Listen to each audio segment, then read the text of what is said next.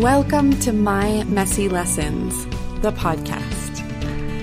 I hope this show will encourage you to know and love yourself more, inspire you to look at things differently, or maybe just say, Oh, thank God, I thought I was the only one. As you join me in my journey through life, please don't take it as the truth. I might disagree with myself 10 episodes from now so use my discoveries simply to spark your own, to learn, think, and grow in whatever direction that takes you.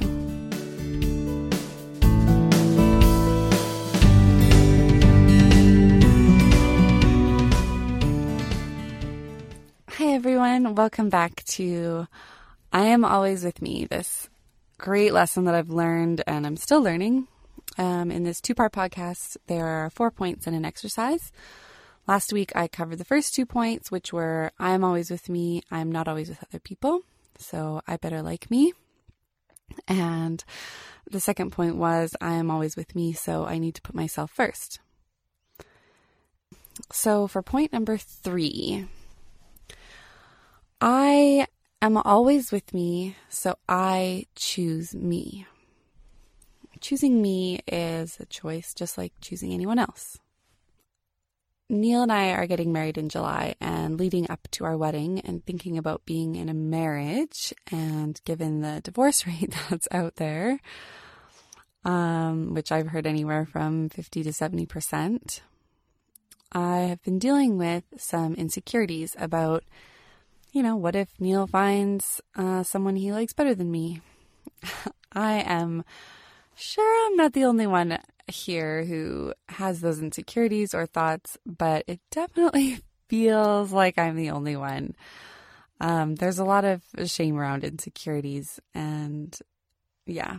And and just to clarify, this definitely has nothing to do with Neil. He assures me and reassures me and but he could tell me, you know, he loves me a hundred times a day and I would still be concerned because it's something within myself. It has nothing to do with him. So I had this epiphany the other day that maybe this concerns me because I choose other women over me. I choose to look at someone I don't even know and decide they are better than me. I put myself down and criticize myself compared to someone else. I choose to think that they are perfect, even if I'm not. When I do this, it also reinforces the belief that I need to be better and perfect. For more on this, listen to the I'm Not Enough episode that came out recently, if you haven't already. What helps me when I get into this place is coming back into myself and remembering that no one is perfect, myself included, and choose to love myself and to affirm myself not that I'm better than anyone else, but equal to everyone else. We are all humans. We are all imperfect. We are all trying. And ironically, when I connect with myself, I also connect with whoever I'm comparing myself with and everyone else. Then she becomes my ally as a fellow human being instead of a competition because I think she's perfect. I'm such an advocate for equality, but sometimes I forget to add myself in there and remember that I'm also equal to everybody else. Also, a total side note, uh, something that I um, read the other day on perfectionism is a surefire way to have a miserable life is to try and have a perfect one. I thought that was really amazing. Anyway, so choosing myself. Um, that can also look like choosing what I really need in the moment over my to do list. Choosing to stop and let myself be. Maybe it's choosing to say what I need to say instead of people pleasing. Choosing to stand up and reinforce myself when I'm being invalidated.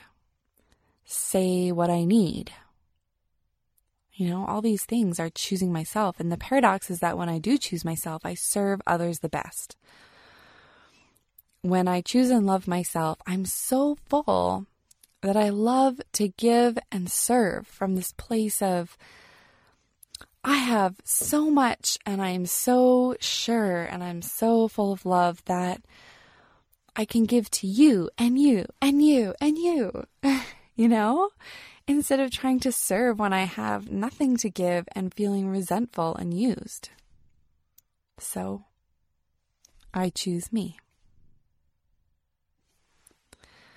Number four, I am always with me, and so I am safe.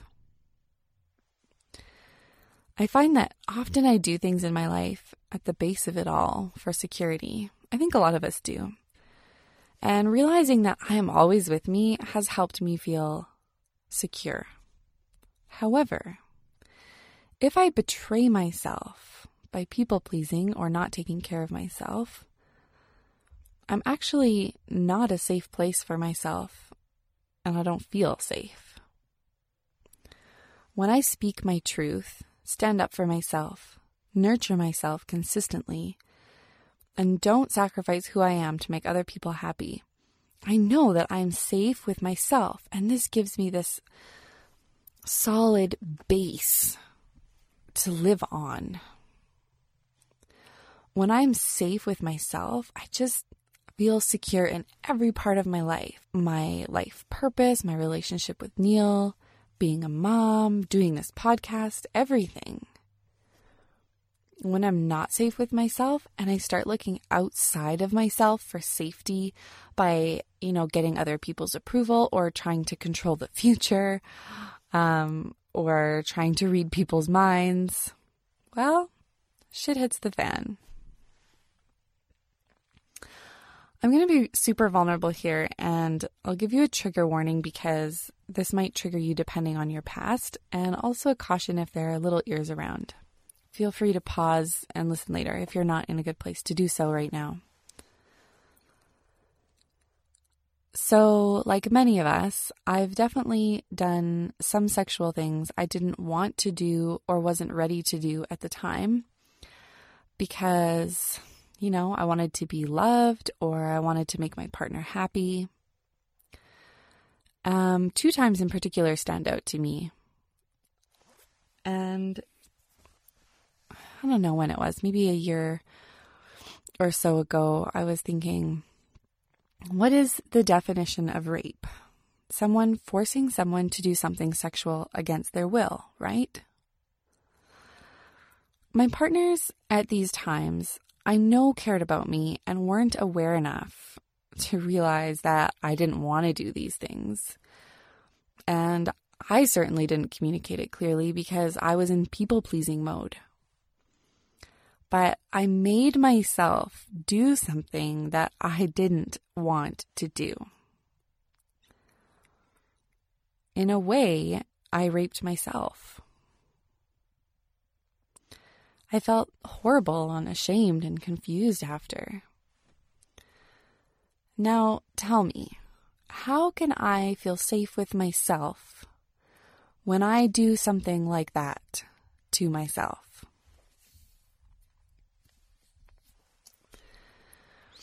It has been a huge journey, and I'm still on it, to learn how to trust myself.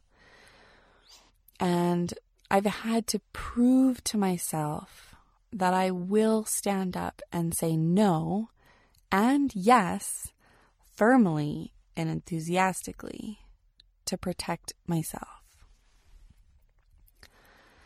Neil has helped me with this a lot.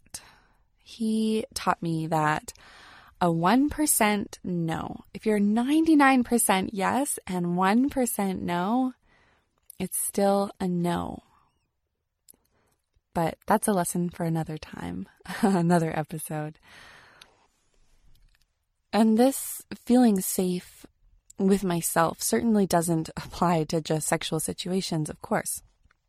When I go against my values, hurt myself, put someone else's needs as more important than mine, don't take care of myself when I need to, don't speak up when I need to, etc., etc., I'm breaking my own trust with myself so I choose me, right? In every situation because I'm with me always. And take it from me, living every moment of your life with someone you don't trust and who betrays you constantly is exhausting. That's how I used to be. On the flip side, now that I am trusting myself more and more, I have a deeper stability than I've ever felt before. I'm far more confident and feel empowered and happy with myself.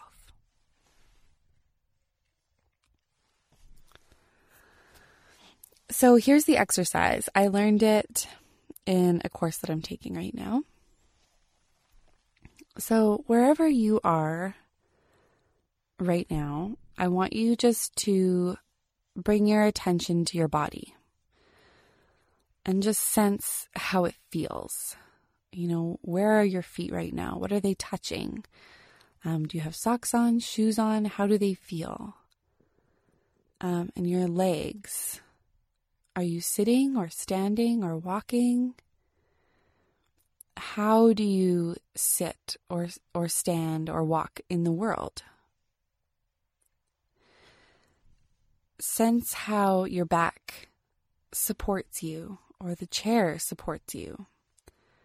Or how does your body relate to this particular chair? How does it feel in the chair? And bring your attention to your arms, your hands, your fingers, your face. Um, can you feel anything on your face? Is there wind, maybe, or air conditioning? and now bring your attention to the center of your body and say the words to yourself I am. Don't try to add any other word to this basic sentence, I am.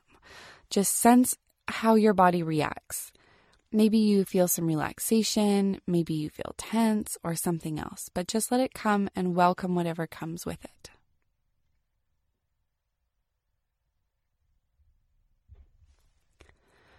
If you feel like you have space for another step, you can say to yourself, I am here. Sense what happens now. I am here.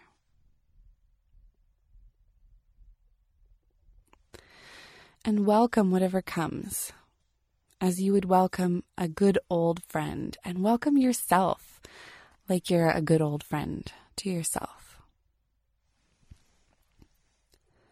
Since I learned this, um, probably a week or two ago, I've used it pretty often actually, and just noticing my body.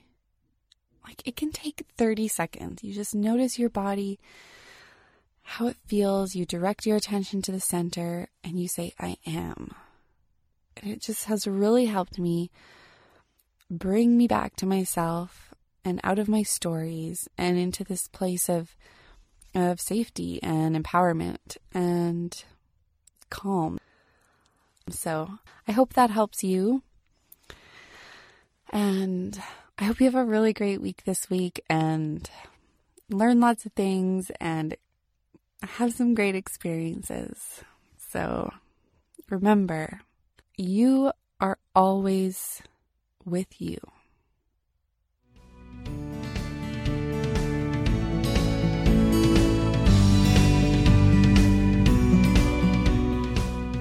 This is Phoebe. Thank you for listening to My Messy Lessons. If you'd like to continue this discussion, visit my Facebook group called My Messy Lessons The Community and ask to be accepted into it. I would love to hear about your experiences or questions on these subjects. If you like this podcast and want to get each episode as it comes out, remember to hit the subscribe button on iTunes or wherever you find your podcasts. If you have questions, comments, or would like to access the show notes, please visit my website at www.mymessy.com. The intro and closing music is Never Back Down by Floorbrode. See you next week. And remember, we're all messy. That's what makes us beautiful.